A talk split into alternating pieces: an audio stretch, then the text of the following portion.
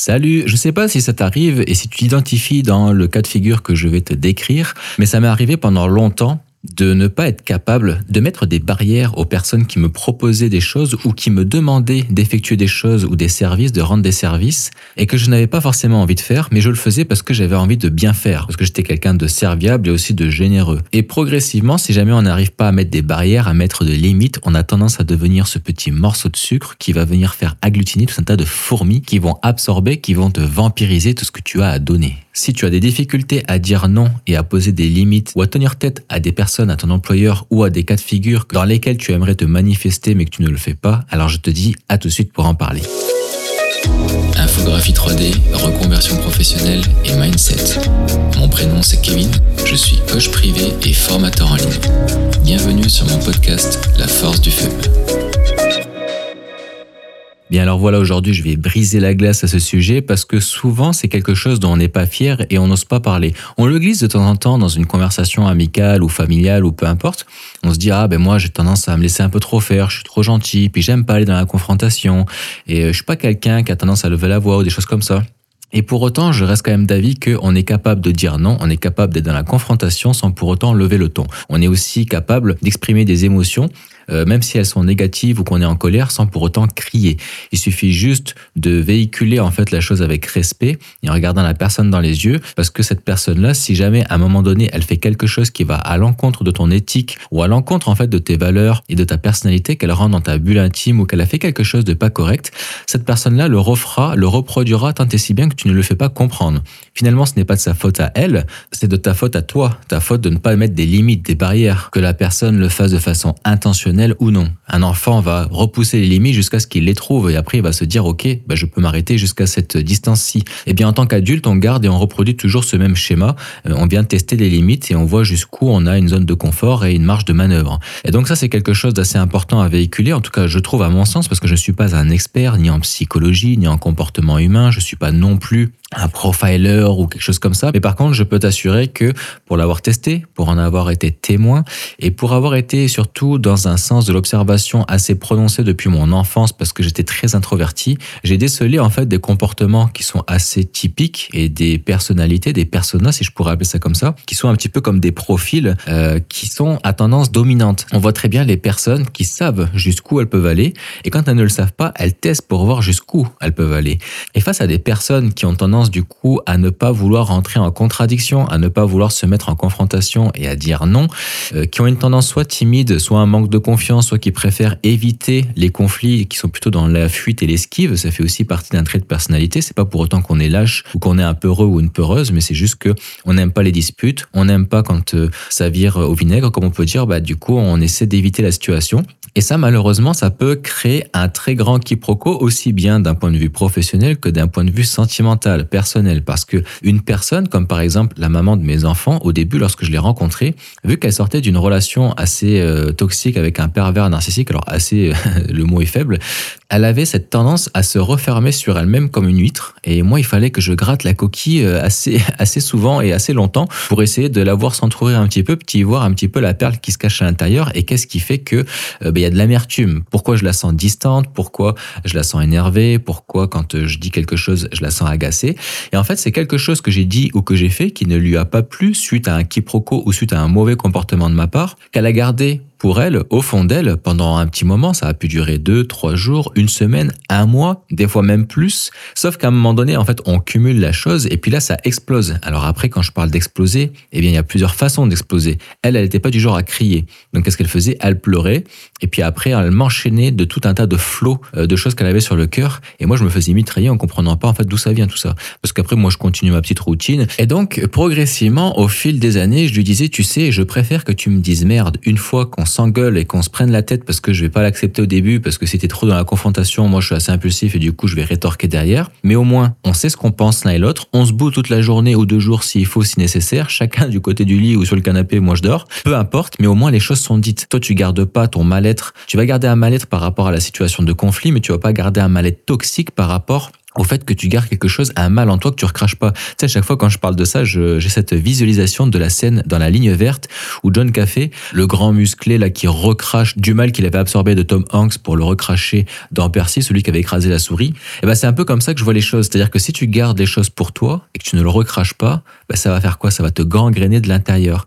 Et tu sais quoi? Ce que je te dis, c'est pas juste une métaphore parce que ça s'est réellement produit. Mélanie, en fait, ce qui s'est passé, c'est qu'elle a travaillé dans un McDo euh, pendant des années. Elle est commencée en bas de l'échelle et est rentrée comme une simple équipière. Puis avec les années, elle a fini par devenir directrice gérante d'un McDonald's et la franchise de plusieurs McDo. En tant que directrice gérante, elle gère son McDonald's. Chaque directeur gère son propre McDonald's. Mais par contre, au-dessus, eh bien, il y a celui qui a acheté les McDo. Il est passé par McDo France pour dire, moi, j'achète ce McDo-là ou moi, je fais construire un McDo ici sur tel rond-point. Et après, il y a un partenariat qui se fait. C'est la franchise au même titre que moi, par exemple, ben, je vais être revendeur pour le logiciel D5 Render au Fort Reality. Bon, ben, le logiciel ne m'appartient pas. Par contre, eh bien, euh, y a une collaboration qui se fait. Ben, la franchise dans le McDo, c'est un peu caricaturé, mais j'essaie toujours de me rattraper un petit peu sur la corde de l'infographie 3D, même si des fois c'est pas forcément pertinent.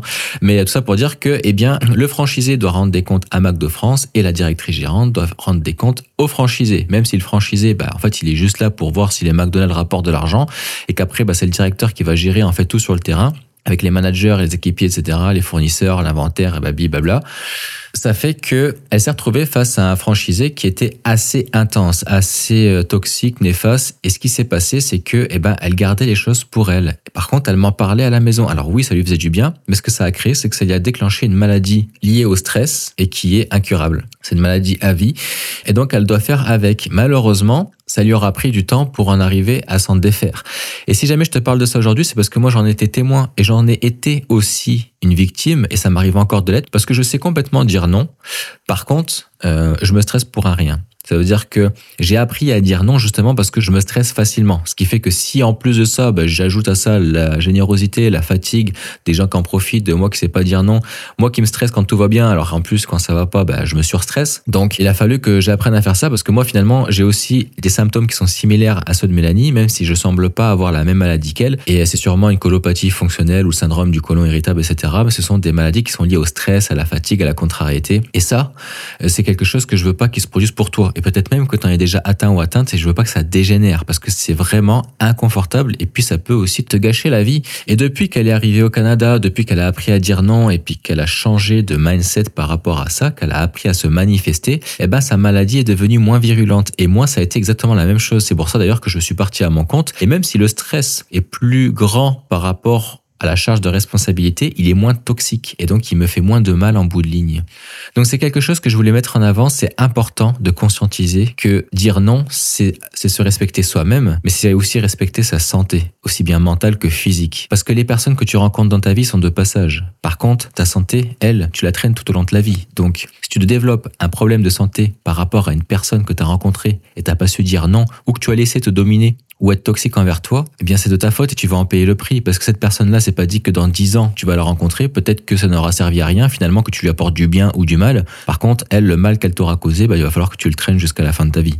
Et qui sait peut-être même que ça va causer la fin de ta vie. On ne sait pas si ça peut déclencher quelque chose. J'ai discuté avec des personnes qui ont guéri d'un cancer qui était censé être incurable parce qu'ils avaient décidé qu'ils allaient guérir, ils se sont battus. Alors il y a tout un tas de choses qui se produisent d'un point de vue euh, biochimique. Je suis persuadé que le mental peut vraiment créer des choses miraculeuses. Au même titre que dans ma belle famille, il y a une personne qui a une forme d'hypochondrie, c'est-à-dire qu'il a l'impression d'être tout le temps malade. Il s'est convaincu qu'il allait avoir un cancer. Il n'avait pas de cancer, mais à force de se convaincre, il l'a développé quasiment à le même endroit où il pensait qu'il allait l'avoir, un cancer de la gorge. Ça y a pris 10 ans, mais ça, ça s'est arrivé. Euh, le mec ne fume pas et sa copine non plus.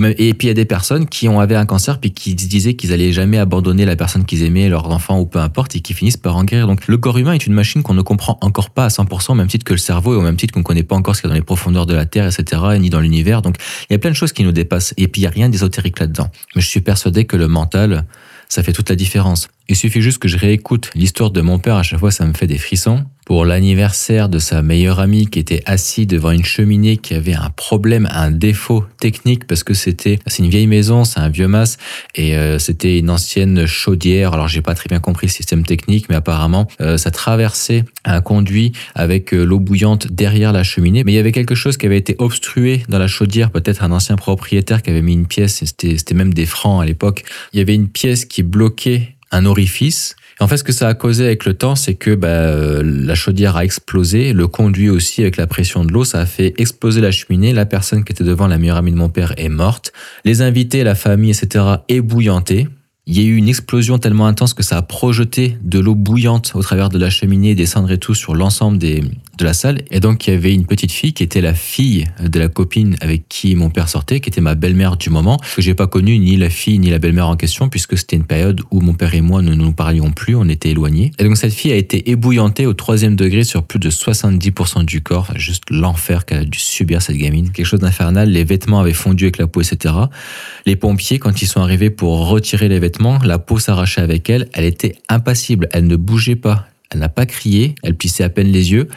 Et elle restait impassible de marbre. Alors la maman faisait partie de la famille de la triade japonaise, donc euh, c'est notre culture, c'est un autre mindset, mais quand bien même, je veux dire, euh, enfin, le résultat est le même. D'ailleurs, mon père est passé proche de se retrouver dans la merde avec cette histoire-là parce qu'il y avait le grand-père en fait euh, bah, qui voulait venir en France. Mais la chance qu'il a eue, bah, c'est que sa compagne du moment était vraiment amoureuse de lui, donc ça ne s'est pas produit. Puis euh, je sais pas comment il aurait fait pour s'en sortir là, en tout cas. Bon, ouais, je sais, c'est une histoire de fou là, tirer des films à la Quentin Tarantino, mais bon, je te dirais que c'est un peu pas mal comme ça dans la famille en général.